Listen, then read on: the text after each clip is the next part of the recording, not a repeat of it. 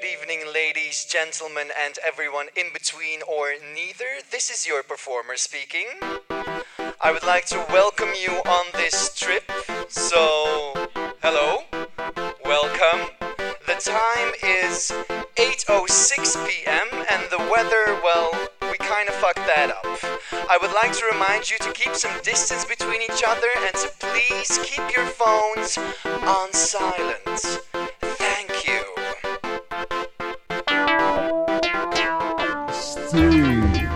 Stay, stay at home, boy. Stay, stay, stay at home. Order, order. Follow our order. Order, order. Follow our order. Dames en heren, welkom bij de podcast van de 26e maandagavond. U hoort op dit moment de klanken van de performance van Georgi Shevaev. Hij opende de avond met een fragment uit zijn performance The Coronation, die hij maakte als derdejaars student van de opleiding Drama eh, aan het Luca in Leuven onder begeleiding van Suzanne Grotehuis. De 26e maandagavond was de eerste die weer live was. En voor de mensen die er niet bij waren, de mensen zaten allemaal keurig in kleine bubbeltjes op een meter afstand van elkaar. En de drankjes werden geheel coronaproof door mezelf, door Suzanne, door Rebecca en onze stagiair Pleun van Engelen naar de mensen toegebracht. We waren weer samen. Wat wel paste bij het thema, namelijk verbinding. Het was een volle avond en we hebben daarom ook besloten om maar een lange podcast te maken. U hoort straks de teksten van mezelf, van Suzanne, van Rebecca en daarbij nog een interview met Marleen Stikker, misschien wel de internet-expert van de lage landen. Ik wens u heel veel luisterplezier. Welkom terug, dames en heren. 3 februari 2020. 3 februari zaten we hier voor het laatst. Opgepropt toen nog, hè, tegen elkaar aan. Er waren toen 95 mensen in deze ruimte. Die, tot die hadden we afgebakend hier. In deze ruimte zaten 95 mensen eh, die nog redelijk onbezorgd dezelfde lucht in- en uitademden. We zaten op elkaar schoten bijna. We kenden het coronavirus nog voornamelijk uit de krant, niet uit het echte leven. En ik ben zo blij dat wij na acht maanden weer doorgaan, weer open gaan. En als je het nog niet opgepropt, hè, eh, al staan er nog twintig mensen op de wachtlijst. Die twee mensen zijn daar schuldig aan deels. Het is op zijn minst weer live, met echte lijven. eh, Die hier de zo goed geventileerde lucht kunnen in- en uitademen. Ehm en toen ik na begon te denken over wat er de afgelopen acht maanden is gebeurd, sinds we elkaar dus voor het laatst gesproken hebben, dacht ik, eh, ja, wat is er gebeurd? Acht maanden, niet zoveel toch? Ja, het coronavirus is gebeurd. Hè? Geen wel vakantie, wel geen vakantie, wel geen theater, wel geen mondmasker, wel geen bubbel. Af en toe iets groter, af en toe iets kleiner. Maar verder, maar toen ging ik opzoeken wat er de afgelopen week is gebeurd. En toen schrok ik. Het was nog maar deze week deze week dat bekend werd dat Trump de afgelopen twee jaar maar 750 dollar aan inkomstenbelasting heeft betaald. He, de zelfverklaarde miljonair of biljonair, heeft hij ook wel eens gezegd, betaalde 750 dollar aan inkomstenbelasting terwijl hij president was van de Verenigde Staten. Je moet heel erg rijk zijn om zo weinig belasting te kunnen betalen. Of heel erg arm, dat kan ook. Je kan ook bijvoorbeeld heel erg veel schulden hebben aan bijvoorbeeld heel machtige Russen, die je daar heel misschien mee kunnen chanteren, om maar iets te noemen. De journalisten in de New York Times schreven in een openingsverhaal dat het wellicht het grootste schandaal ooit was bij een zittende president. Belastingfraude op miljoenenschaal. Maar arme, arme journalisten. Vier jaar lang onderzoek doen en minutieus feiten boven tafel halen voor de grootste scoop sinds Watergate, bleek in deze tijden net genoeg voor anderhalve dag trending topic en twee dagen voorpagina nieuws. Het was nog maar afgelopen week dat Biden en Trump voor het eerst in debat met elkaar gingen. Waarbij bleek dat zelfs de geschreven regels niets betekenen voor deze president als er geen consequenties aan vastzitten. Beide kandidaten kregen steeds twee minuten om een vraag te beantwoorden, maar waarom zou je aan die regel, welke regel dan ook houden? Waarom zou je niet gewoon de hele tijd door blijven tetteren? Want zoals Cruijff al zei, als jij blijft praten, kan de ander niets zeggen. Het was nog maar afgelopen week, afgelopen week, dat wij hier in, in, in België na 493 dagen een nieuwe regering kregen. Geen wereldrecord, ik dacht even dat het wereldrecord was, maar blijkt niet te zijn. Um, een regering waarvan premier De Croo overigens zei, we gaan een ander soort politiek bedrijven. Met respect voor elkaar, respect voor andermans meningen, respect voor de democratie. We gaan met elkaar proberen beschaafd te spreken en onze politieke verschillen op een zinnige wijze tot een compromis te brengen. Waarop de NVA zei, en ik quote ze even letterlijk, om hakkers kapot. Het was nog maar deze week dat in de tuin van het Witte Huis de top van de Republikeinse, Republikeinse Partij samenkwam om een nominatie voor de Supreme Court bekend te maken. En ik had eigenlijk nog een heel stukje erover geschreven, maar dat is zo'n schandaal en tegelijkertijd zo saai dat ik het ook nu maar dan meteen al schrap. Het was nog maar deze week dat Trump COVID bleek te hebben. Het was nog maar deze week dat de Rose Garden, waarin de top van de Republikeinse Partij samenkwam om de nominatie voor een nieuwe uh, rechter te vieren van het Hoge Rechtshof, dat dat een superspreaders event bleek te zijn, waarbij zeker al zijn spindokter, zijn hoofd van de campagne, minstens twee senatoren en dus Melanie en Donald Trump COVID bleken te hebben gekregen. De officiële lezing van het Witte Huis was: Donald Trump heeft COVID maar maakt het goed. En we leven in een tijd waarin beide gedeeltes van die zin zowel waar als niet waar kan zijn. Hij kan geen COVID hebben hè? Hij kan, en hij kan op het randje van de dood verkeren. We zullen het ooit wel lezen. Als journalisten van de New York Times het na vier jaar boven water hebben gekregen en het een dag lang trending topic zal zijn. Overigens las ik ook op Twitter dat als hij daadwerkelijk COVID heeft gekregen, dat hij hem op moet passen, omdat hij behoort tot een risicogroep. Oud, obese en zeer laag inkomen. En te midden van al dat wereldnieuws, dat week na week, zo acht maanden lang, over ons heen raast en waarvan er zo weinig blijft hangen in het grotere verhaal van de tijd, te midden van al dat wereldnieuws ben ik afgelopen zomer verhuisd.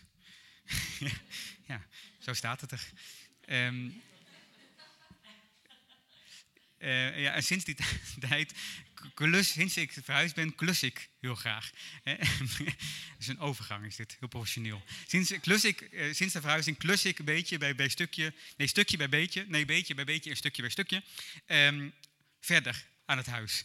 Want ik legde houten vloeren, ik betegelde de keuken, maakte een bureau, hangde een keukenkastje, twee boekenkasten, bepleisterde ik een kamer met plaster, hè, zoals de Vlamingen het zeggen. De, uh, plasterde een, pleister, nee, een kamer met pleister, nee, ja, met stuk, zeg maar, maakte ik het uh, mooi.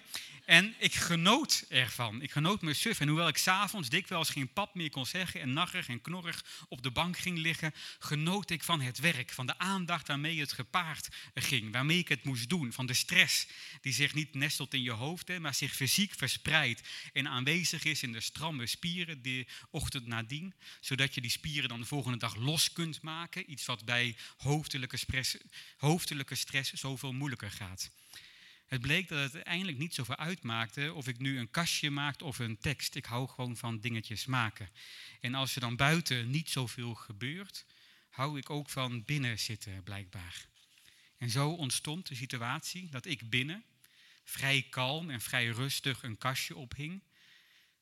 En de buitenwereld enkel via het, via het internet tot mij kwam. Tot ik ook daarmee ben gestopt. Met het binnenlaten van die buitenwereld. Het is nu alweer vier weken terug en dus een eeuwigheid, al lang weer vergeten. Maar ik merkte vooral dat het Vlaamse gedeelte van mijn Facebook bozer en bozer begon te worden. Ik heb een Nederlands gedeelte en een Vlaams gedeelte op mijn Facebook.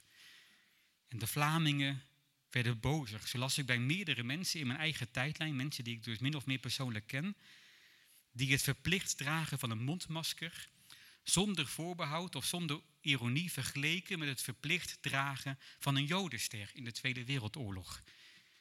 En niet alleen is die vergelijking tussen een stukje stof dat we allemaal verplicht moeten dragen om te zorgen dat er hopelijk minder mensen sterven, niet echt te vergelijken met een stukje stof dat alleen de Joden moesten dragen om hen buiten te sluiten en net iets makkelijker konden doodmaken.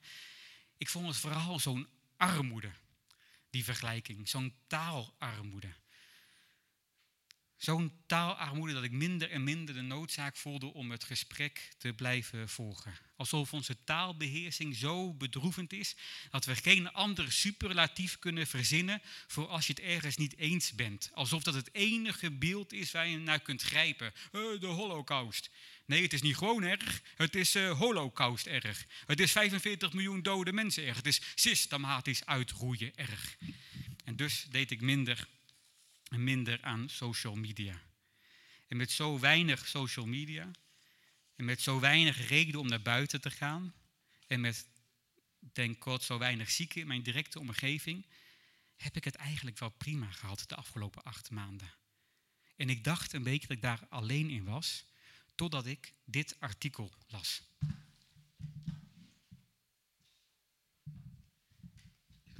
Een onderzoek waarin blijkt dat de verpleeghuisbewoners. Kan iedereen het zien? Zal ik ervoor. Het bezoekverbod in verpleeghuizen dit voorjaar heeft gemiddeld genomen geen negatieve invloed gehad op het welbevinden van de bewoners. Eerder het tegendeel. Het aantal conflicten tussen bewoners onderling of tussen bewoners en personeelsleden halveerde. En de ouderen hadden minder kalmeringsmedicatie nodig. Ik ga niet helemaal voorlezen, maar tot die opmerkelijke conclusie komen onderzoekers van het Amsterdamse UMC. Wij waren ook verrast, zegt de hoogleraar. Wij hadden juist verwacht het omgekeerde te zien. Het bezoekverbod gold als een van de pijnlijkste maatregelen die het kabinet moest nemen tijdens de eerste golf. De mensen konden niet langskomen. En nu blijkt dat die gedwongen opsluiting voor veel ouderen minder dramatisch was dan gedacht. Ze hebben dit geanonimiseerd. Ze hebben dit ook, dat staat daar in dat stukje. Uh, ze hebben ook in andere landen gekeken. En dat bleek daar ook zo te zijn. Het aantal conflicten daalde significant, evenals het gebruik van slaapmedicatie. En daarnaast rapporteerde het personeel geen slechtere stemming onder de bewoners en geen verminderde cognitie. Ook hadden zij vaker contact met familieleden dan voorheen, weliswaar niet in levende lijven, maar wel bijvoorbeeld met beeldbellen. Uh, de rust in de huizen heeft de bewoners over het algemeen goed gedaan, denkt Van Hout. Wij horen dat van de zorgmedewerkers dat het niet meer in en uitlopen van bezoek een weldadige, kalmerende uitwerking heeft gehad op met name de woongroepen. Ik zou het niet geloofd hebben als ik het niet in de krant had gelezen. En de mensen die dit onderzoek gedaan hebben, zouden het ook niet geloofd hebben als ze dus dit niet dat onderzoek hadden gedaan. Maar zegt hij, ieder mens is een afwijking van het gemiddelde. Er zijn ook mensen voor wie het bezoekverbod heel verdrietig was. Of die zelf zijn gestorven van eenzaamheid. Dat is ook waar. Ieder mens is een afwijking van het gemiddelde. Vond ik ook wel een zin om te onthouden. Maar voor veel mensen was dus, zelfs in een rusthuis, de rust weldadig. Zelfs als de reden van die rust niet weldadig was. En opeens snapte ik waarom ik mij eigenlijk ook wel goed voel het afgelopen half jaar. Ik ben al sinds mijn zestiende bezig, heel hard bezig, om iets te worden. gedreven door ambitie. Dat het wel even oplucht als die ambitie even wegvalt. Ambitie bleek door deze periode nogal relatief. En daar bedoel ik vooral mee relatief ten opzichte van anderen.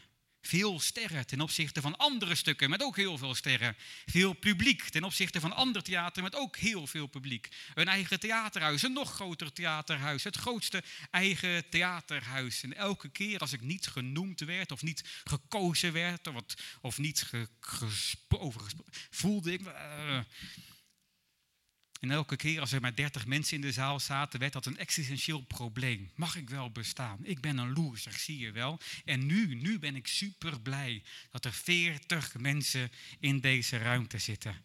En ben ik super, super blij dat we nu niet hoeven gaan na te denken over hoe we ervoor kunnen zorgen dat er volgend jaar 100 mensen in deze ruimte zitten. Of 200 mensen. Of dat we een hele week hier dit kunnen gaan doen. En ik heb geen idee hoe we dat wat misschien wel het enige echt positieve is van deze tijd, kunnen doortrekken als we straks weer helemaal open gaan. Ik geniet ervan dat in de lockdown zo weinig vergelijking is, zo weinig massa. En als dan mensen één voor één bij je op bezoek komen, heb ik het gevoel dat er net iets meer verbinding is, zo live, van lijf tot lijf. En over verbinding gaan we het vanavond hebben. We zijn al aan het zinken.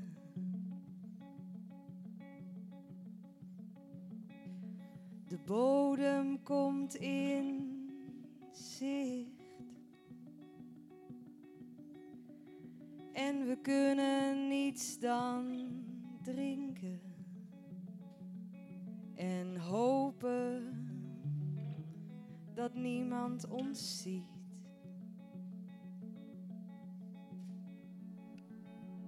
We laten ons bedwelmen.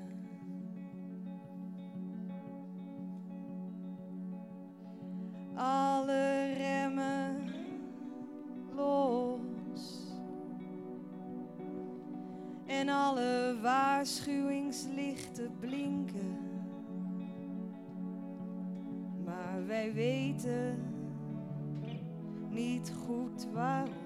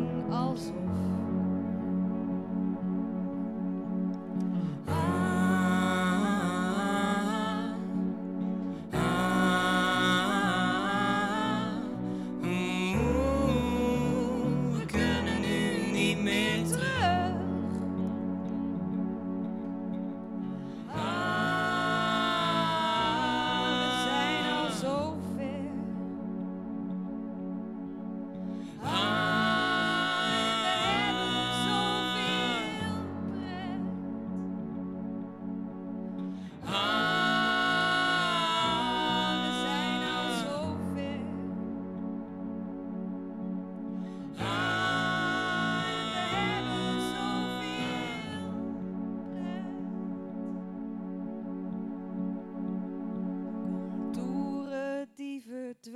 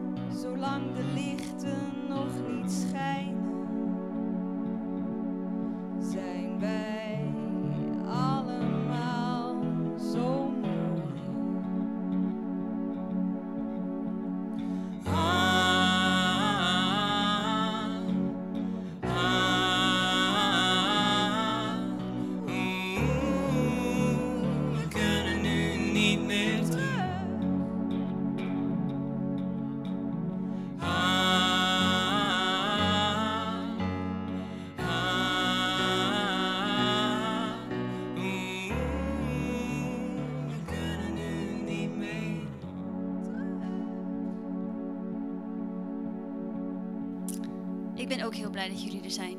Ik beaam de dingen die Freek heeft gezegd. Uh, ik wou jullie vertellen dat ik tijdens uh, uh, de pandemie een roman ben beginnen lezen die zich afspeelt in de oertijd. Dat, dat, dat wou ik heel graag vertellen. Um, het leek me een goed idee. Ik kies namelijk de boeken die ik lees altijd op basis van waar ik op dat moment behoefte aan heb. Ik weet niet of jullie dat ook doen. zodat ik elke avond als ik ga slapen dan even ben wat ik graag wil zijn. Italiaanse bergen, een liefdesverhaal. Of in dit geval dus 30.000 jaar geleden toen er nog geen mensen waren. Of ja, uh, weinig. Het zijn trouwens zes delen, uh, van elk een stuk of 800 bladzijden. Daar kwam ik pas na een tijdje achter, want ik lees, ja, ik lees sinds kort boeken op de e-reader. en, en, dan weet je dus niet hoe dik een boek is. Hebben jullie dat al wel eens gehad? Dus in een boekenwinkel zou ik die zesdelige reeks waarschijnlijk nooit gekocht hebben. Maar op een e-reader, je begint gewoon. En, en, na een maand zat ik nog steeds op 3% gelezen. En toen heb ik het gegoogeld en kwam ik er dus achter dat het in totaal 46.000 bladzijden was. Dus zes keer de Bijbel, zeg maar. Met andere woorden, het houdt je dus even bezig.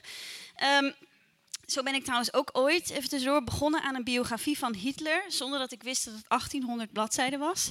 En toen vervolgens een jaar lang uh, in slaap gevallen met het leven van Adolf. Um, het was wel een page-turner trouwens, echt een goed boek. Maar dat even terzijde.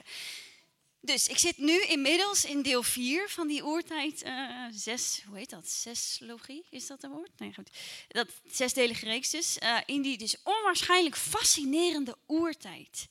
Ik ben, trouwens, ik ben echt heel blij dat ik het hier met jullie nu eventjes over kan hebben. Want het afgelopen half jaar of acht maanden zat ik namelijk een beetje vast uh, met de mensen in mijn bubbel.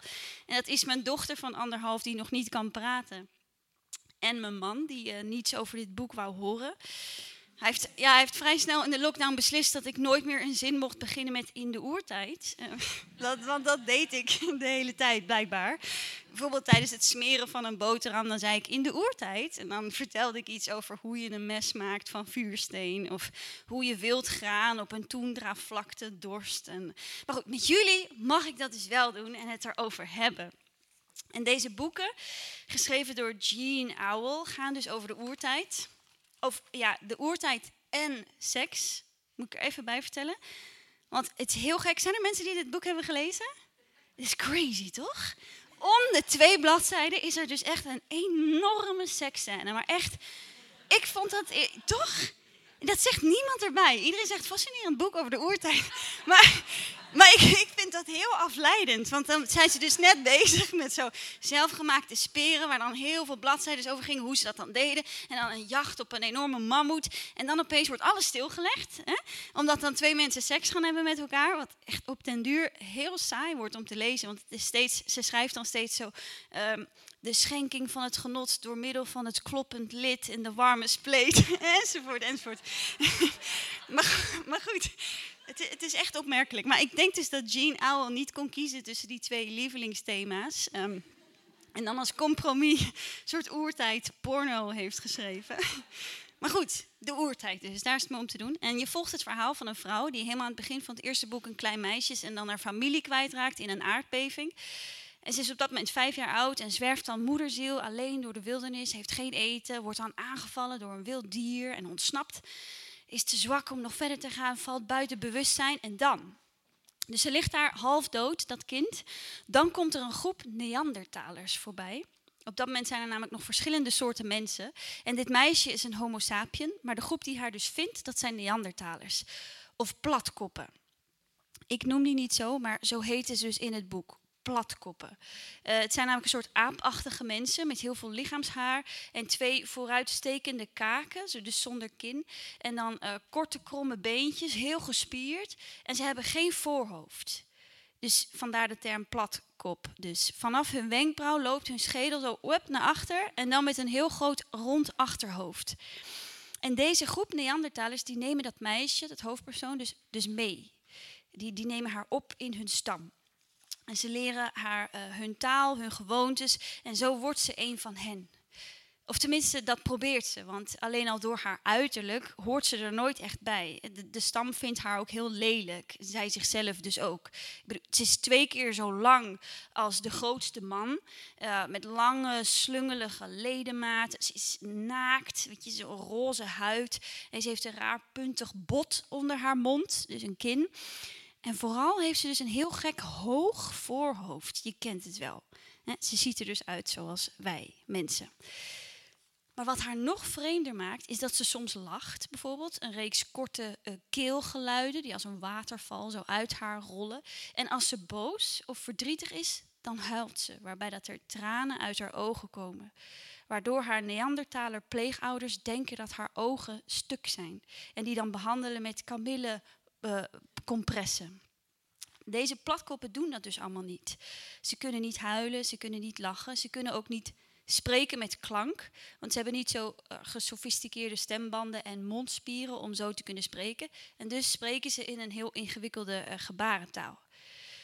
Maar het verschil wat het meeste opvalt, is dat het meisje niks weet. Ze weet niks. Alsof haar brein niet goed werkt. Ze moeten haar alles leren. De Neandertalerstam begrijpt er niets van. Het is het meest domme kind dat ze ooit hebben gezien. En dit komt namelijk omdat zij niet is geboren met het collectief geheugen. En daar wil ik het dus met jullie over hebben. Oh, ik ben hier zo enthousiast over dat ik het met mensen hierover kan hebben. Dus die Neandertalers, hun hoofd is dus heel groot, zo naar achter. En daar zit namelijk een gemeenschappelijk geheugen in. Soort super ontwikkelde achterhersenkwap, als het ware. Daar waar je instinct zit, je lichamelijke kennis.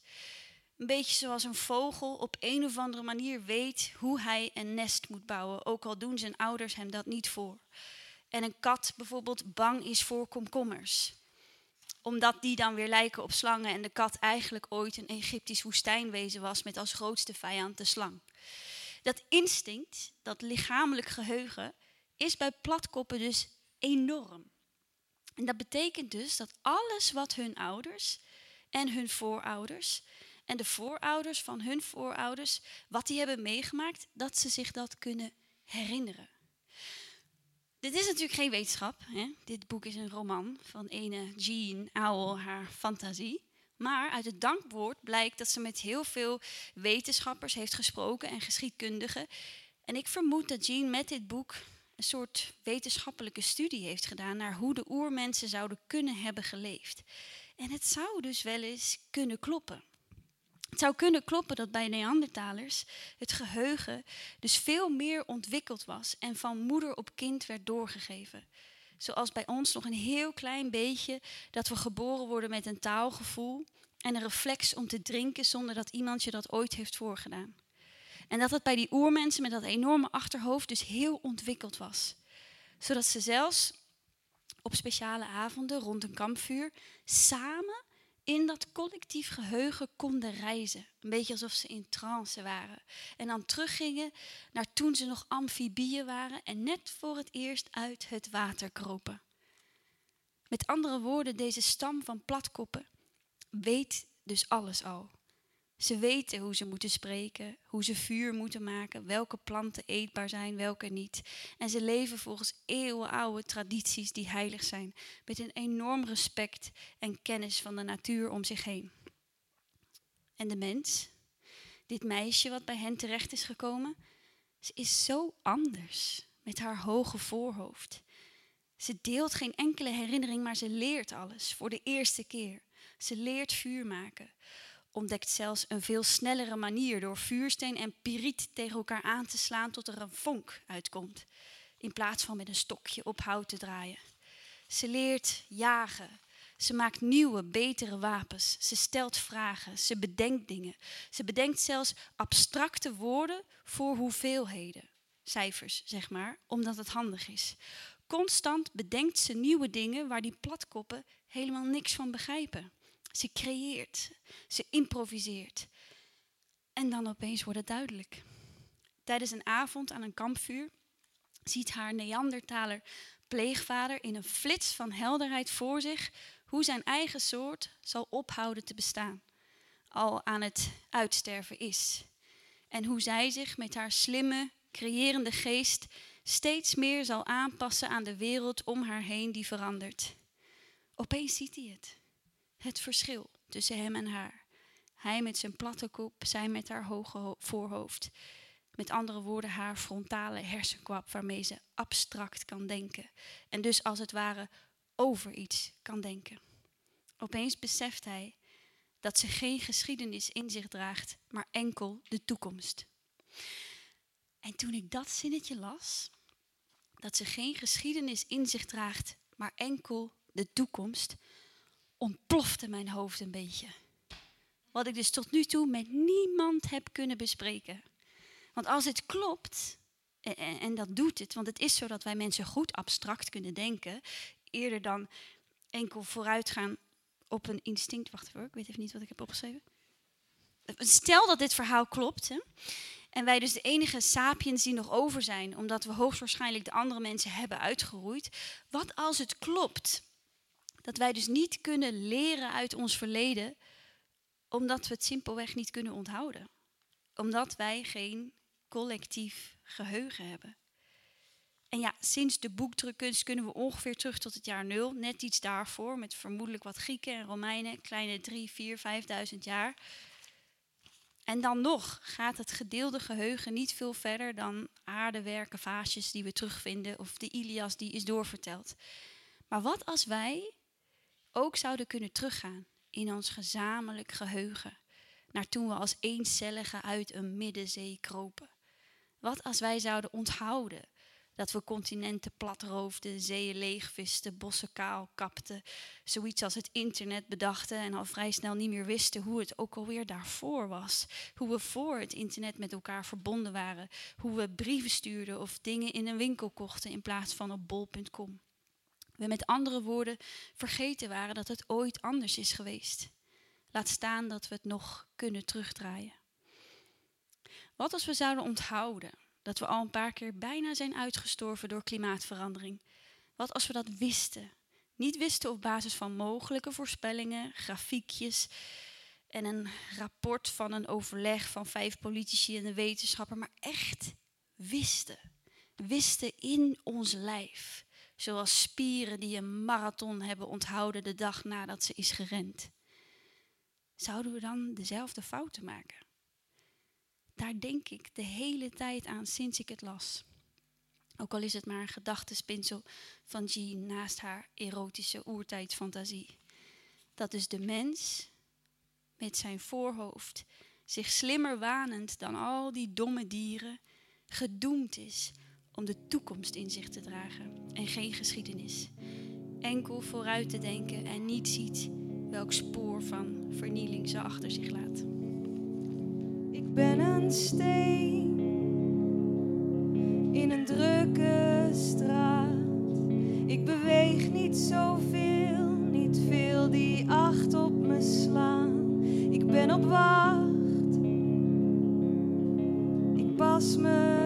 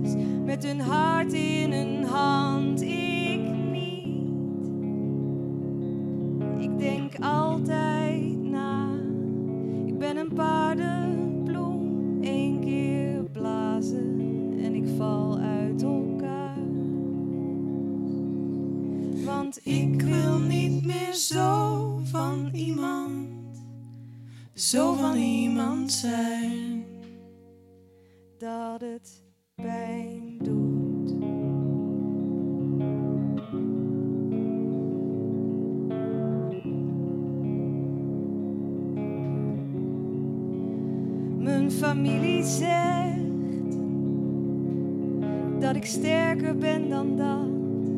Maar krijg ik een compliment, maak ik meestal snel een grap. Want mijn zus, die durfde altijd tot de rand. Ik blijf op afstand staan,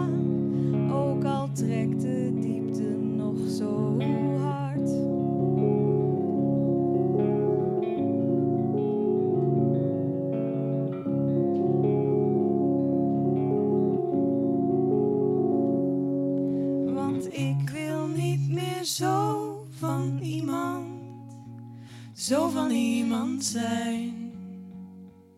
dat het pijn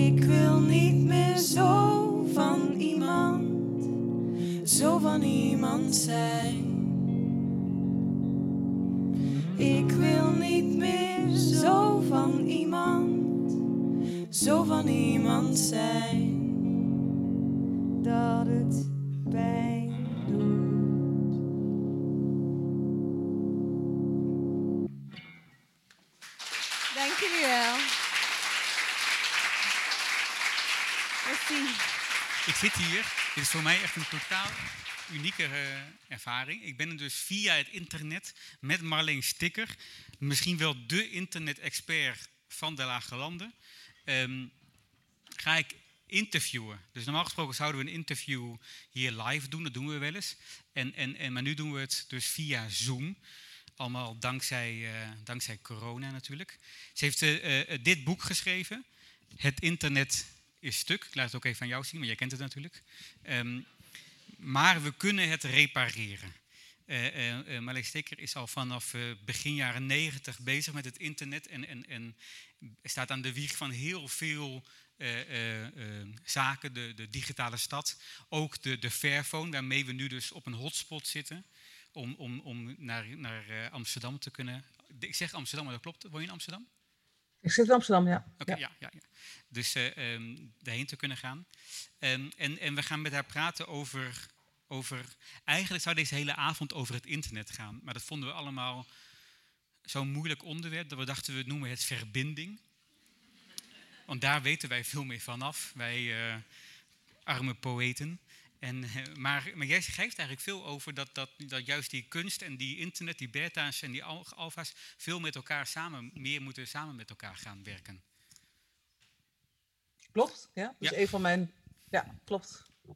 Is dat een vraag? Wil je dat daar nu op? Ja, nee, ik zal, ik, zal, ik zal eerst mijn intro doen, en dan, eh, maar ik zal wel net een vraagteken zeggen, want waarschijnlijk werkt het niet zo goed dat we de hele tijd zo eh tjik-tjak, tjik-tjak kunnen doen, maar dat we dan, ik zal je gewoon het woord geven. Nee, ehm, toen ik namelijk me voorbereidde op dit interview, had ik allemaal vragen, ehm, maar ik merkte een beetje dat het was alsof ik zo Greta Thunberg zou mogen interviewen en ik alleen maar vragen had over, oh ja, klimaatverandering, wat is dat dan? En, en, en wat moeten we daar dan doen, aan doen?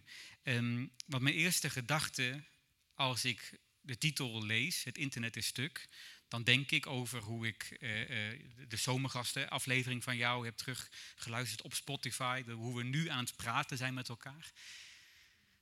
Het voelt niet zo stuk. Het voelt zeg maar alomtegenwoordig. Maar kan je misschien uitleggen waarom het, wat er dan toch stuk aan is? Nee, dat is wel grappig inderdaad. Dat, eh, dat stuk, ja, maar het doet het toch gewoon.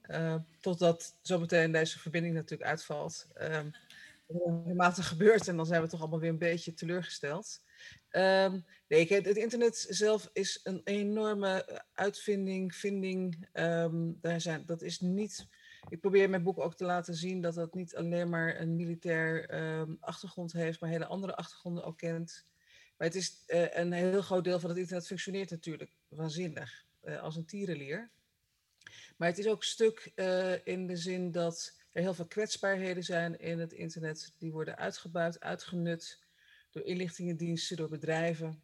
En dat die kwetsbaarheden en, en gaten in het internet niet gedicht worden op tijd. Dus dat is één groot probleem, waardoor het stuk is. Het is een gatenkaas.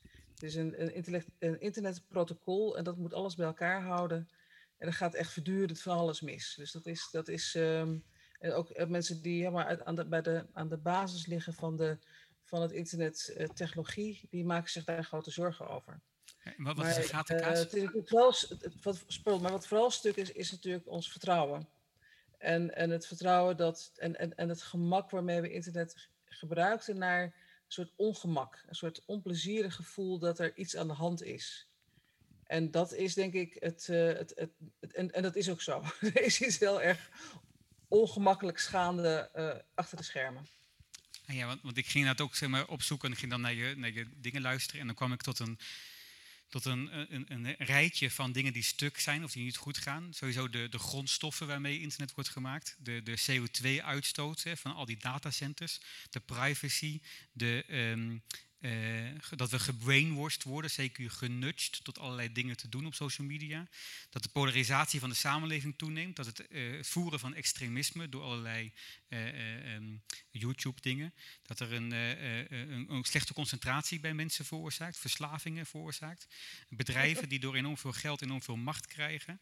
de dataficering en de, daarmee de ontmenselijking van de samenleving en de versterken van de bias door de computers, door de algoritmes. Um,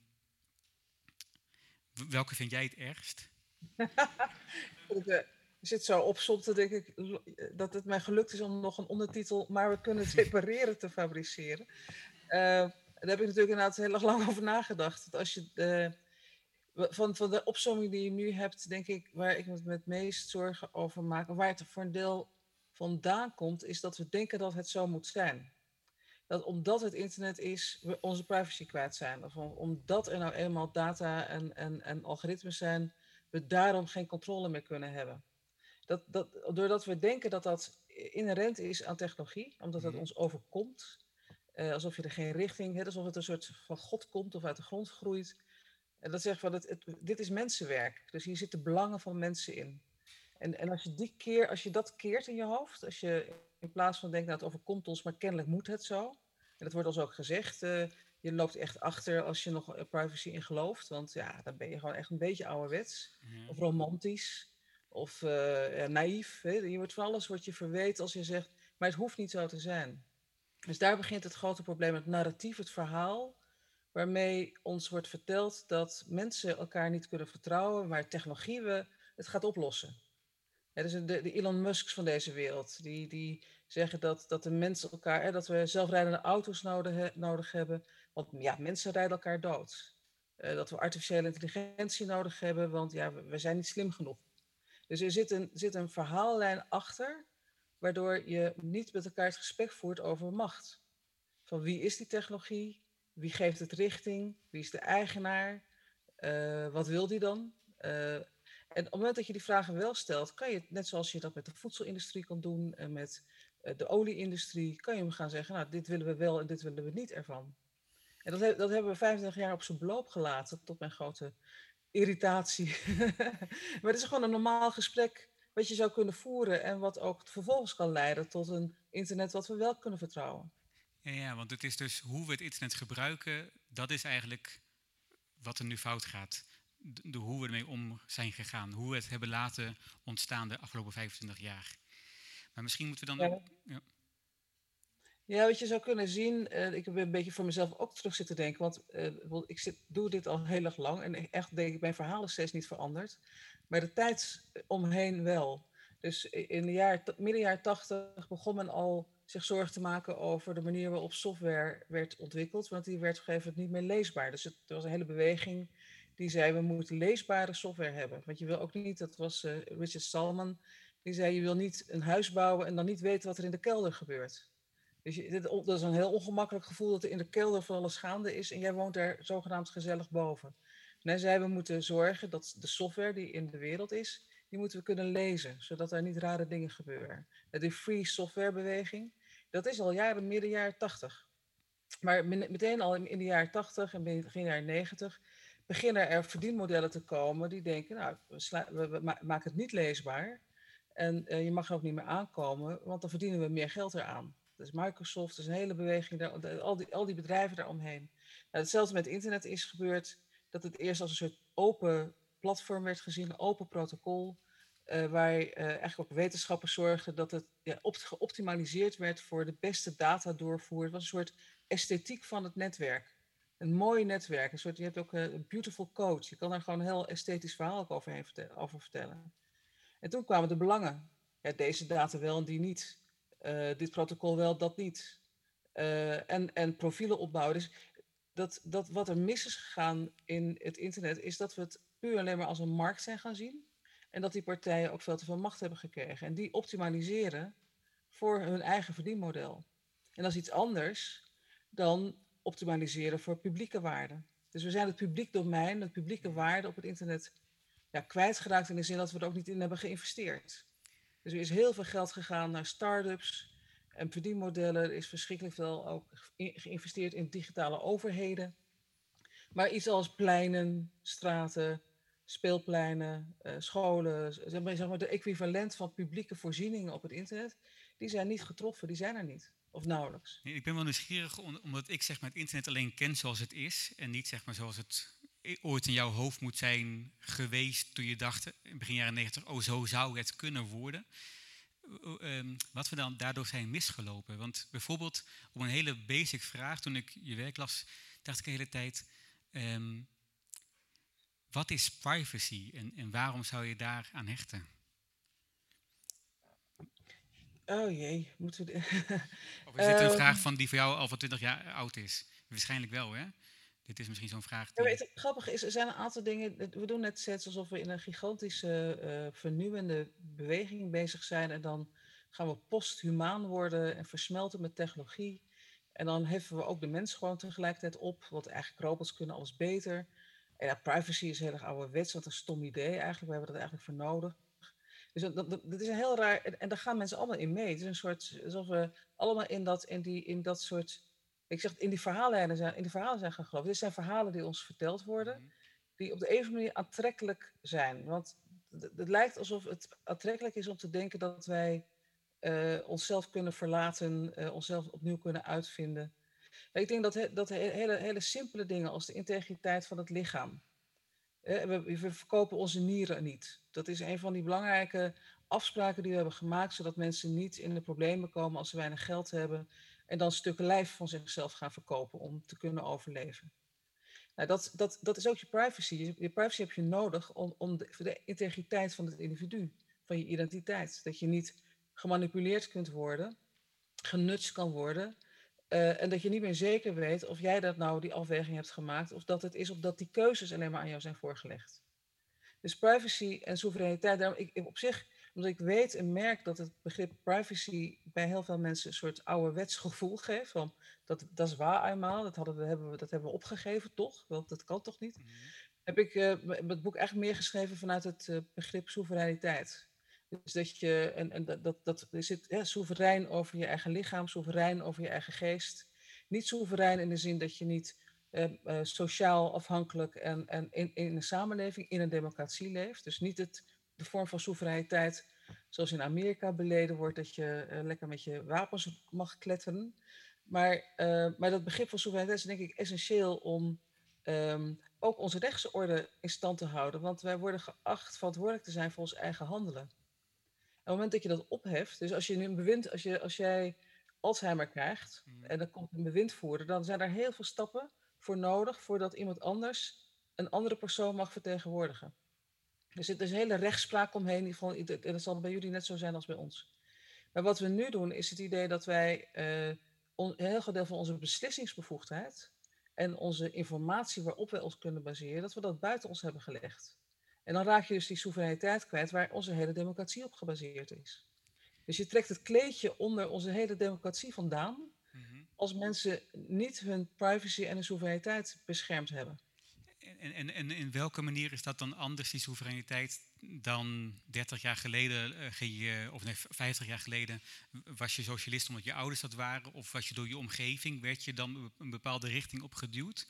Of door reclames die je op tv kijkt? Wat zit daar specifiek aan van het internet, dat dat nog een stapje verder gaat dan de gewone omgeving die je maakt tot wie je bent? Ja, heel veel mensen gaan om, om aan hun familie te ontkomen, vertrekken naar de stad. Eh, en gaan daar via opleidingen, via zich, zich te associëren met uh, mensen, durven ze andere wegen in te slaan. Uh, dat is eigenlijk de klassieke manier om je te ontwikkelen. Ja, als je in een bubbel blijft hangen, digitaal, waar je ook bevindt, dan kan je daar niet meer aan ontsnappen. En ik denk dat het probleem ook is, ik, wij hebben dat natuurlijk hier in, in, in, Nederland met de hele belastingdienst kwesties. Je wordt gegeven door het systeem op een bepaalde manier, op een bepaalde manier gedefinieerd. En vervolgens word je ook zo behandeld. Dus je kan heel moeilijk dan nog ontsnappen aan, aan de codering die om jouw persoon heen zit. Dus het probleem van privacy is niet zozeer de privacy dat iemand weet wat jij doet, maar dat er een profiel van jou opgebouwd wordt op basis waarvan jij wel of geen nieuwe baan aangeboden krijgt, een opleiding aangeboden krijgt, uh, ook producten wel of niet, de prijs waarvoor jij producten moet kopen, of je wel of niet toegang krijgt tot uh, bepaalde activiteiten. In dus hoeverre... Dus het is veel extremer geworden, dus het ont kunnen ontsnappen aan je sociale status of aan, of aan je postcodegebied. Uh, is, is, is stukken moeilijker, of extreem veel moeilijker, als je identiteit digitaal door een derde partij buiten jou wordt bepaald. Ja, ja, ja. En in hoeverre is dat al aan de gang nu? Nou, dat, dat, dat hele begrip van digitale identiteit is nu al heel erg ver gevorderd, in de zin, in, in, in zin van negatief gevorderd. Um, dat uh, een groot deel van jouw digitale identiteit is niet in jouw handen. Dus de, de, de profielen die zijn opgebouwd is een soort, soort uh, second you, of hoe heet het, een, digital twin wordt dat ook wel genoemd.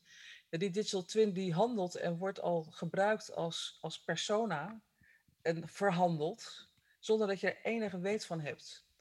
Um, en dat is, dat is al heel fascinerend dat we dat hebben toegelaten. Dat, dat dus wij een digitale twins hebben die, die onderling ook handelen, dus verhandeld worden zonder dat we daar nog enige zeggingschap over hebben, laat staan kennis.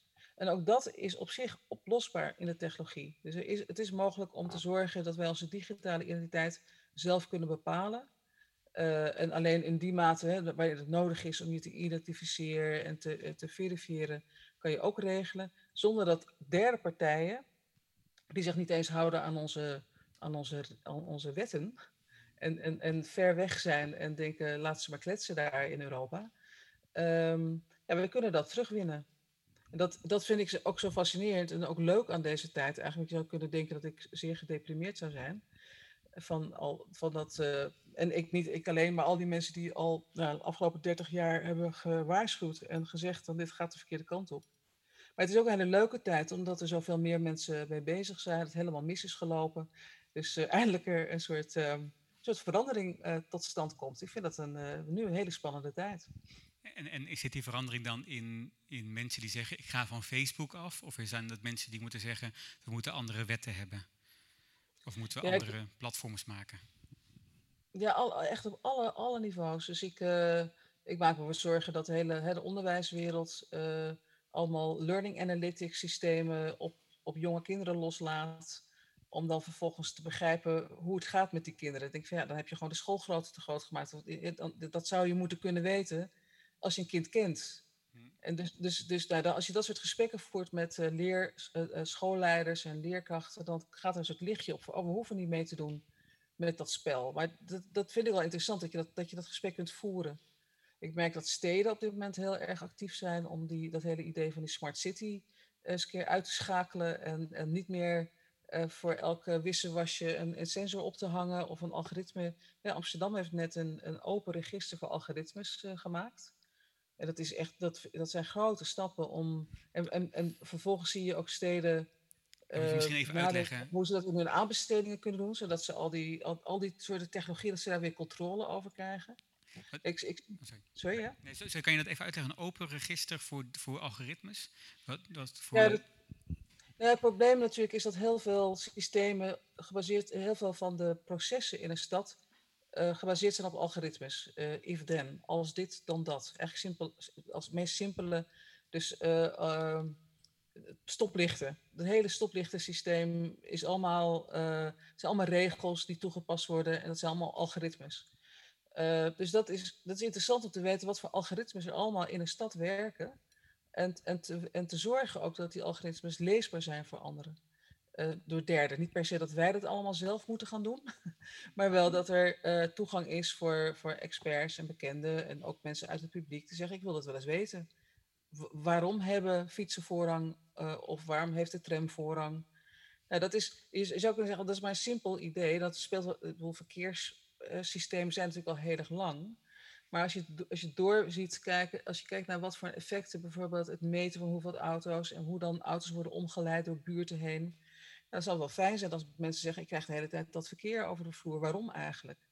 ja, dan, dan, dan, moet je weten hoe die algoritmes werken, want daar zitten allerlei beleidsideeën over. En het zou zomaar kunnen zijn dat jouw wijk gezien wordt als, nou, maakt, die, die, die klagen niet.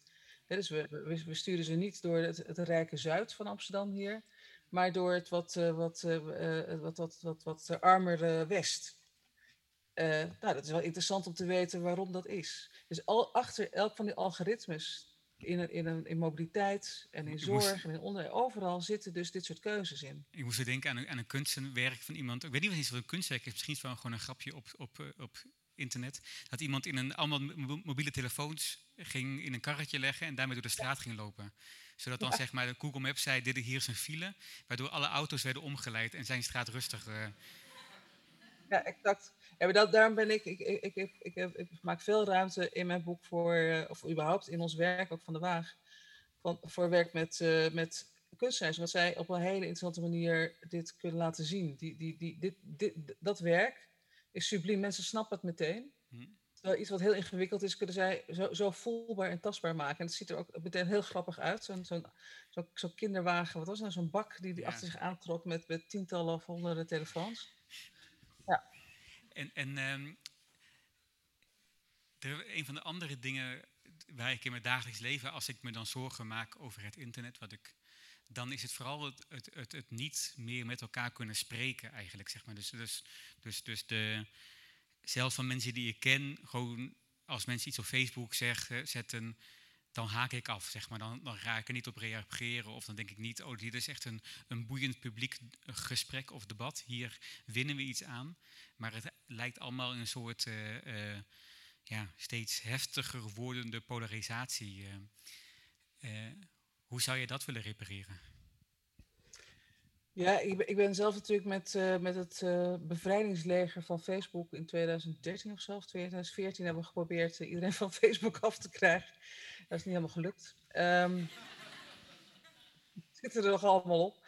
Maar um, gelukkig zijn er ook andere krachten die proberen Facebook aan banden te leggen. Dus ik, zou kunnen zeggen, er is, er is gelukkig ongelooflijk gaande op het gebied van wetgeving en mededingingsbeleid en rechts, rechts, rechtszaken die aangespannen worden.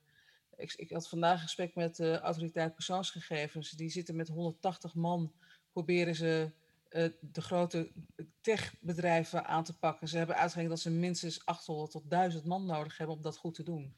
Dus we zitten ook met een, met, met, met een katapult, met een klein speelgoedgeweertje zitten wij die grote, grote boze wereld te, te beschieten.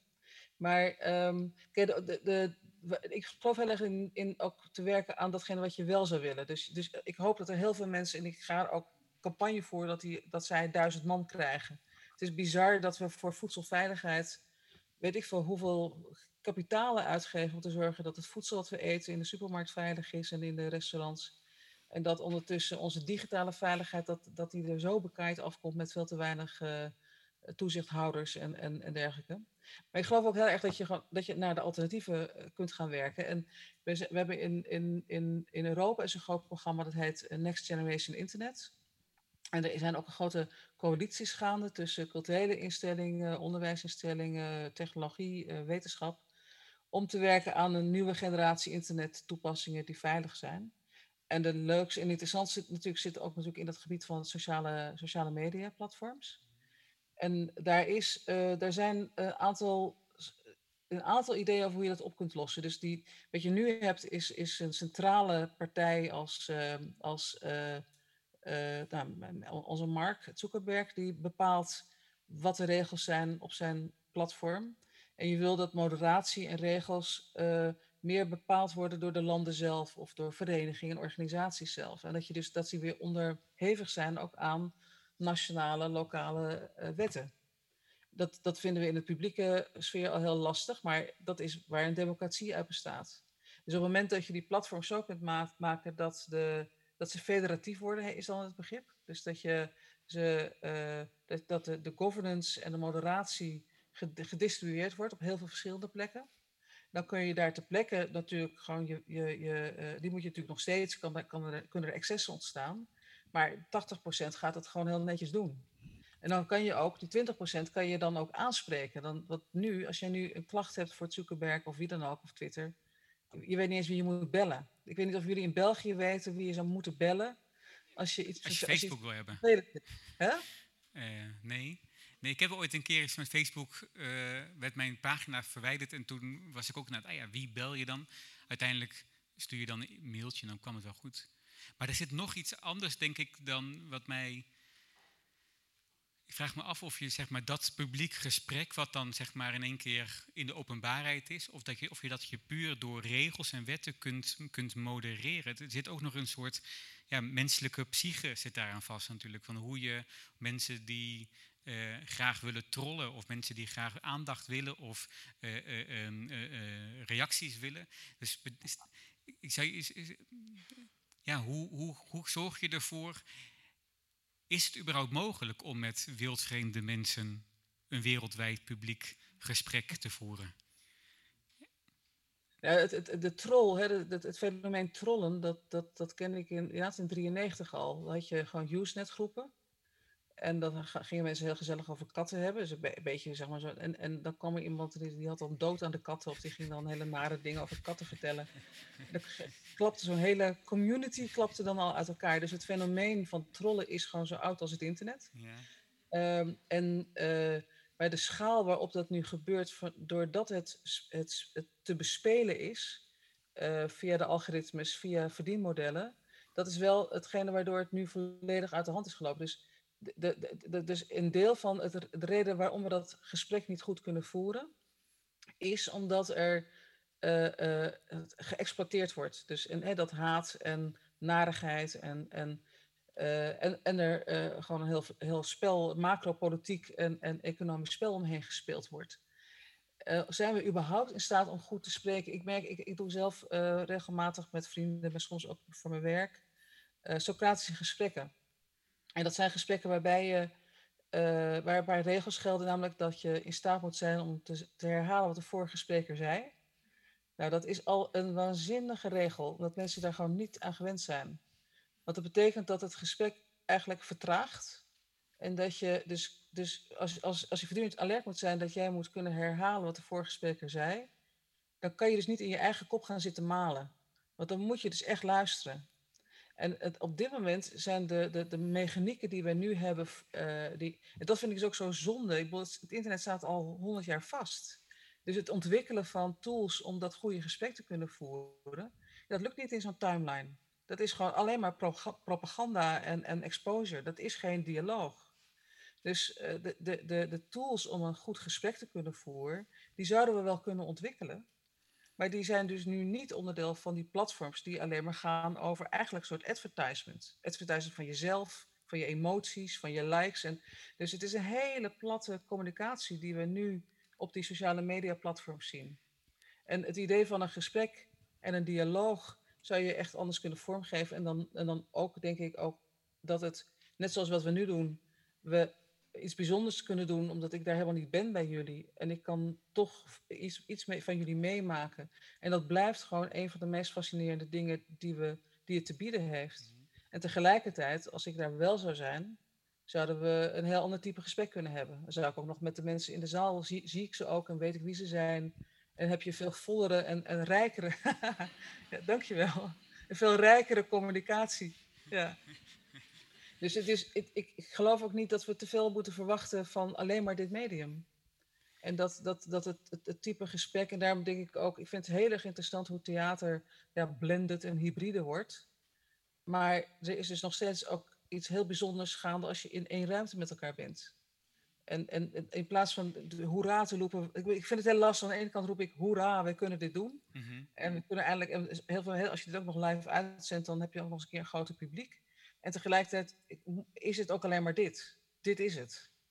Dus we, we missen nu heel veel theatrale mogelijkheden die we anders misschien wel hadden uitgevoerd. Sowieso heel veel grapjes. Ik moet de hele tijd zo, ik kan natuurlijk niet snel terugpraten. Die missen ze allemaal, die grapjes. Eh, maar ik ben eigenlijk wel no- nog, misschien, misschien tot slot, hè, want er zit, ja, misschien, ik moet, ik moet, ik moet afronden. Ehm, ik, ben, ik, ben, ik ben wel nu nieuwsgierig door die Socratische gesprekken. En je zegt, dat doen we af en toe met vrienden, gaan we een Socratisch gesprek.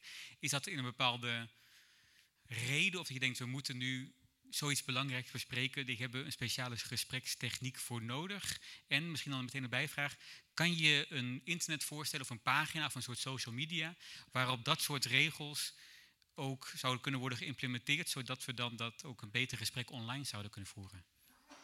Ja. Nou, het grappige, het, het kwam voort op, op, vakantie dat we met, dat er zitten altijd hele dominante mensen tussen, fantastisch leuke mensen overigens. Maar die blijven aan het woord en die, die, en die, en die interrumperen steeds. En toen vroeg iemand van, ja, wij kunnen nooit een keer een goed gesprek voeren met elkaar. Toen zei ik, nou ja, we kunnen het een keer proberen. En toen vertelde ik die regels. En, en, toen, en sindsdien doe ik dat. Maar toen bleek ik namelijk door die regel de grootste kletskous en, en dominante figuur uh, uit te schakelen. Die, die probeerde nog met zijn hand midden op tafel dat gesprek vast te houden. Die, maar hij kreeg, hij kreeg geen grip meer op het gesprek. En eindelijk kwamen andere mensen tot, tot hun recht. En sindsdien doe ik dat dus voor, ehm, voor, eh, voor die, als we met elkaar in de zomer bij elkaar zijn. En ja, er zijn gesprekken die mensen eng vinden. Bijvoorbeeld de laatste zomer, afgelopen zomer, wou men hebben over wat zwart en wit en witheid en wat je daarmee moet. Dat vinden mensen enge gesprekken, want je kan er zo mee elkaar in de haren vliegen. En op het moment dat je zegt, nou, dat, we gaan het gewoon onderzoekend via een dialoog doen, dan kom je, heb je een veel eerlijker, rustiger gesprek. En, uh, en ja, mensen, er gebeuren hele interessante dingen ook in het hoofd van mensen en in, in de, tussen de hoofden van mensen. En of je dat zou, ik denk wel dat de, de, degene die, uh, Umberto Schwab is degene die veel rondom Socratic design en Socratische gesprekken doet. Die doet ze ook wel eens in, dit, in zo'n Zoom-sessie. Mist, die mist daar wel een aantal dingen uiteraard, maar het kan wel. En ik denk wel dat dat idee van je moet herhalen wat de vorige spreker zei en een paar andere regels die ik nu niet allemaal ga herhalen. Uh, het zou best leuk zijn om dat eens te proberen. Misschien moeten we dat een keer gaan doen een soort Facebookgroep voor, oh nee, dan geen Facebookgroep, maar een ander soort groep waarbij we dan Socratisch spreken. Ja, ja kijk, je zou, je, dat, dat internetprotocol, het IP-protocol, daar is dat World Wide Web opgekomen. En nu denkt iedereen dat het internet het World Wide Web is en dus de sociale media platforms van Zuckerberg en zo. Terwijl we kunnen ook hele andere dingen nog maken. Er zijn zoveel dingen nog mogelijk. Maar dan moeten we er wel uh, ruimte voor gaan maken en gaan experimenteren. Dat lijkt me ook wel weer heel erg leuk. Nou, een goede laatste woorden. Er is nog zoveel mogelijk. Uh, dankjewel, Marleen. Uh, Marleen.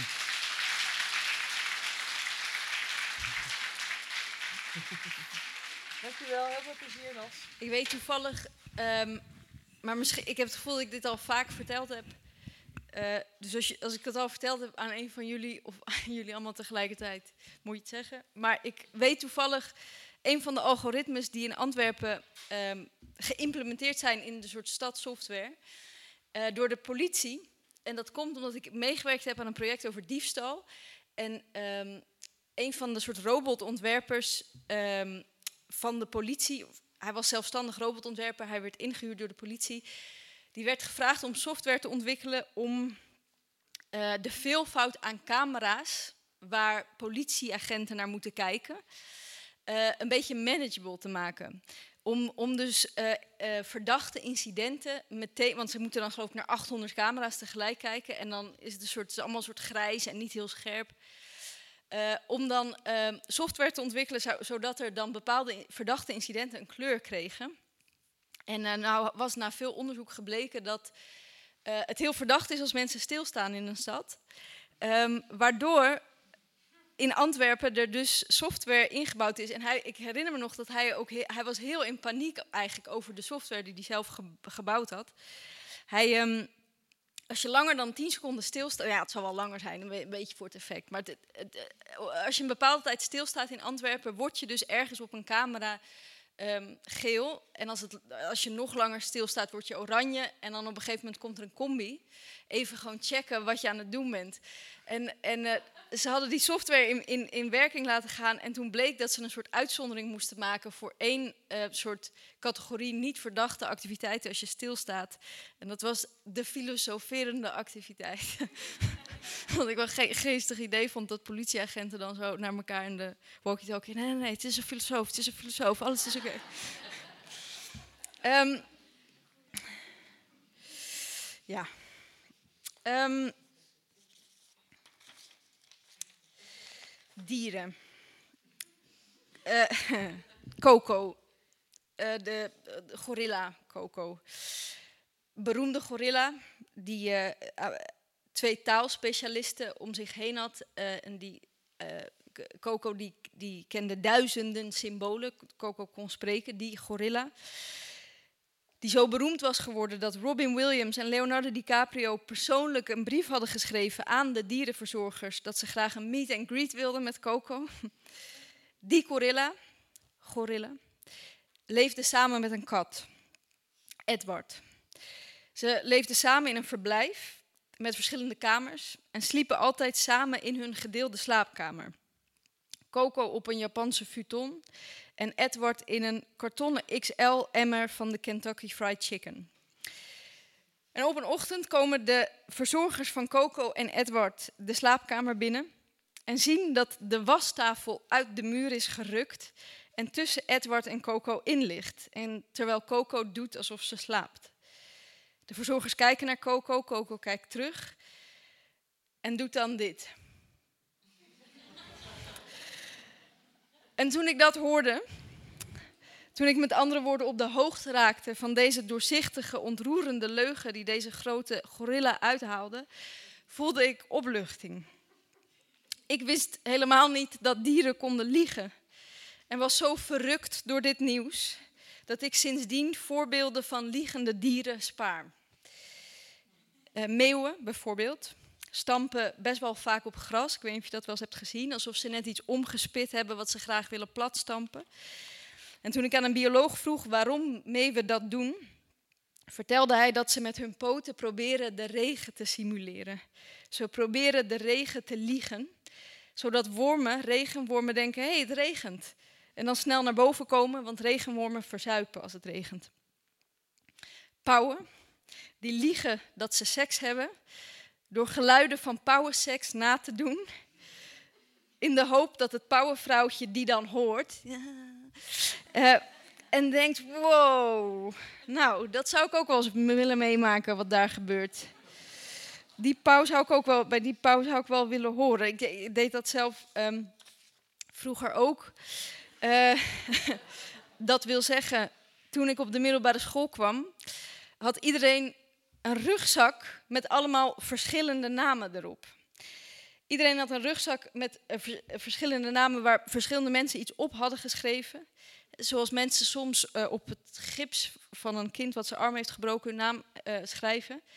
En die rugzak was dan het bewijs, een soort landkaart van je uitgebreide vriendenkring. En mijn tas was nog nieuw. Ik had nog helemaal niks, zelfs geen vlek. Dus toen ik thuis kwam na die eerste week, heb ik meteen verschillende stiften gezocht. En in verschillende handschriften, verschillende namen, met verschillende hartjes erop getekend. Ik heb een landkaart van vrienden op mijn nieuwe tas gelogen. Mijn moeder was woest dat ik mijn nieuwe tas onder had gekliederd en dat het niet eens mooi was wat ik had gedaan. Ik kon niet aan mijn moeder duidelijk maken dat ik deed wat die pauwen deden. Iets nadoen zodat ik iemand werd over wie anderen zouden denken: zo, zij wordt een potje lief gehad. En ik vond het denk ik zo'n opluchting dat dieren liegen, omdat ik daardoor in zekere zin minder schuldig werd aan mijn eigen leugens. Door die liegende dieren begreep ik dat liegen deel is van de schepping. En zo werd ik ook weer eens deel van de schepping. Mijn vader is dominee. Ik weet niet hoe vaak ik dat nog ga zeggen in mijn leven, maar ik heb, dat gevoel heb ik namelijk vrij zelden. Dat moet ik erbij zeggen. Dat ik deel ben van de schepping. Dat, eh, dat gevoel heb ik vrij zelden. Ik voel wel, ik voel heel veel dingen. Ik voel heel veel dingetjes. Eh, lichte irritatie over mijn veters die de hele tijd los blijven gaan. Ergernis over mijn sokken die een propje worden in de voorkant van mijn schoenen. Klein beetje zenuw als iemand mijn kaartje komt controleren, terwijl ik wel degelijk een kaartje heb. De boosheid over mijn onvermogen om boos te worden. Een lichte schaamte over het feit dat ik geschiedenis ben gaan studeren, zodat ik in het hele onwaarschijnlijke geval dat iemand die ik ken in de finale van Lotto Weekend Miljonairs komt, een hulplijn moet inschakelen voor de vraag welke Romeinse keizer bekeerde zich tot het christendom, dat diegene dan mij belt en dat ik dan het antwoord zou weten op de vraag, keizer Constantijn. Schaamte daarover, dat voel ik allemaal wel, maar deel van de schepping zelden. Althans, ja, dat voel ik dus als ik dingen lees over liegende dieren. Ehm, dus dat doe ik ook regelmatig. Ik ben geabonneerd op allerlei dierentijdschriften, waardoor ik weet dat Coco inmiddels overleden is. En op haar begrafenis, daar waren dan beelden van te zien op de begrafenis van Coco, waren Edward, de kat, Leonardo DiCaprio en heel veel anderen aanwezig. Robin Williams die was er niet. Die was zelf al dood in verband met zijn slepende depressie. Misschien voelde hij zich ook wel geen deel van de schepping. Hoewel het dus schijnt dat ook dieren aan depressies kunnen lijden en ook zelfmoord kunnen plegen. En ook dat vind ik naast verdrietig best wel een opluchting. Dat dieren depressief kunnen worden zou betekenen dat eenzaamheid ook deel is van de schepping. Waardoor ik soms denk dat het best waarschijnlijk is dat al mijn klasgenoten zelf al die niet bestaande namen op hun eigen tas hadden gekliederd. Zodat ze iemand zouden lijken over wie anderen konden denken, zo hé, die wordt een potje lief gehad. Daarnaast zit een jongen tegenover me in de Dit is een totaal ander uh, verhaal. Of is mijn tijd op? Nee, oké. Iets anders. Dubbele punt. Um, tegenover me in de trein zit een jongen een artikel te lezen voor zijn studie. Hij heeft een markeerstift in de hand en markeert elke nieuwe zin die hij leest. Alsof hij tegen zichzelf wil zeggen: Deze zin heb ik gelezen. En deze ook. En laatst trof ik bij mijn oude studiemateriaal precies het omgekeerde aan. Dat wil zeggen, ik vond allemaal artikelen terug die ik had moeten lezen, maar zag nergens sporen van mezelf. Behalve bij een artikel over geschiedvervalsing. De enige zin in dat artikel, in dat artikel die ik had gemarkeerd luidde als volgt. Duitsland had in die tijd nog geen volkslied. het was niet bepaald de kern van het artikel. Waarschijnlijk de enige zin die ik echt begreep.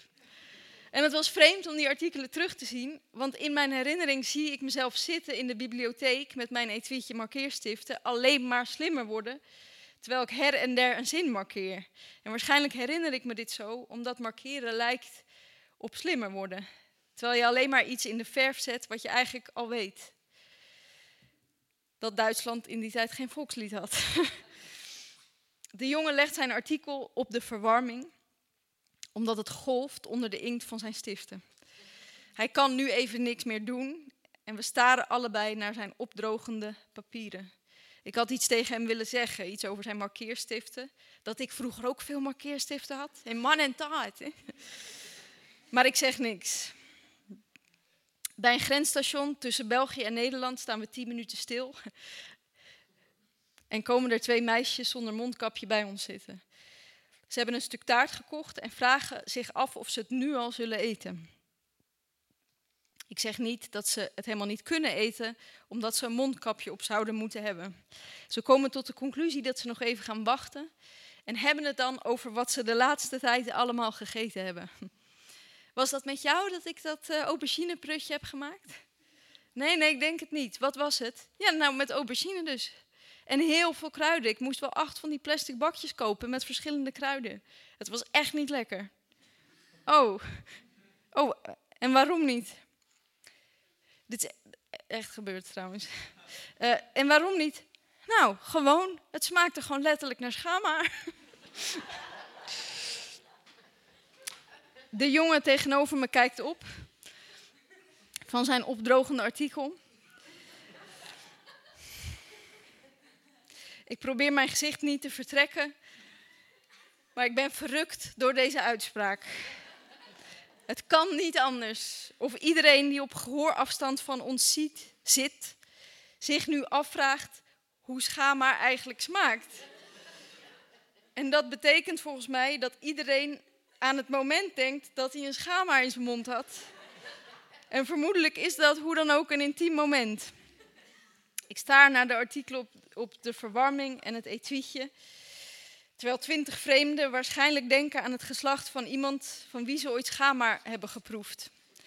Allemaal zitten we in de trein en allemaal zitten we tegelijkertijd op een heel gedetailleerde plek van onze herinnering te zoeken naar de smaak van een ander. En ik vrees, ik vrees dat het omgekeerde nu ook zal gebeuren. Dat ik, wanneer ik snak, straks een schaamhaar in mijn mond zal hebben, ga denken aan de meisjes. Het aubergineprutje, het golvende artikel, het verlangen dat ik in de ogen van de jongen leek te zien toen hij opkeek. Hoeveel hij ervoor zou geven een schaamhaar van een ander in zijn mond te hebben. Dank u wel. Met die woorden en met dat beeld van Rebecca de Wit sluiten we deze podcast van de 26e maandagavond af. U hoorde naast Rebecca de Wit ook mijzelf in gesprek met Marleen Stikker. U hoorde Suzanne Grotehuis. We begonnen de avond met Georgie Shenaif. En live eindigde we de avond met een live optreden van Pleun van Engelen, die tijdens de voorstelling een tekst had geschreven. Helaas zat in die audio een beetje nare piep, dus die kan ik u niet laten horen. Maar geen nood, zij zal er volgende keer wel ook weer bij zijn. Uh, net als, naar wij hopen, ook wij zelf. En naar wij hopen u ook. Laten we hopen, bidden, denken, smeken, wat dan ook, dat de besmettingen zullen dalen en dat de veiligheid gewaarborgd kan blijven. Zodat we op 2 november uh, weer achter de présence kunnen geven op het kleinste podium van Antwerpen in de Sint-Paulusstraat op nummer 23. De volgende maandagavond, de 27e, is uh, op 2 november en dat is de dag voor de Amerikaanse presidentsverkiezingen. Dus daar zullen we dan zeker over gaan hebben. Ik hoop jullie daar allemaal live te zien of later via deze podcast te horen. Like en share deze podcast naar hartelust. Uh, daar helpt u ons mee, denk ik. En mochten er vragen zijn of opmerkingen of anderszins, dan kunt u ons bereiken via onze social media of via een mailtje naar info.denieuwetijd.be of naar freek.denieuwetijd.be.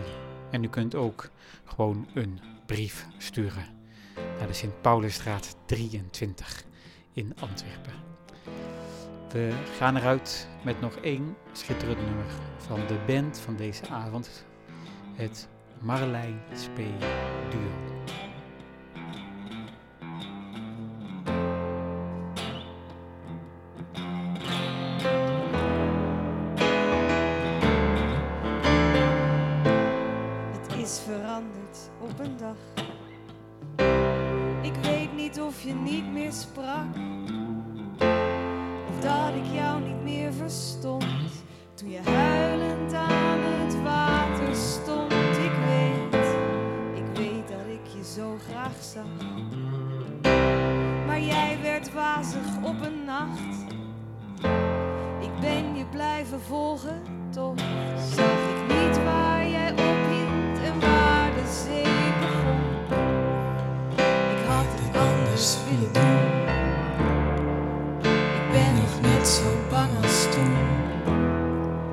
Het was er mooi, zo belachelijk mooi. En het water was zo diep. Ik had het anders willen doen. Ik wist nog zo weinig toen. Het was er mooi, zo belachelijk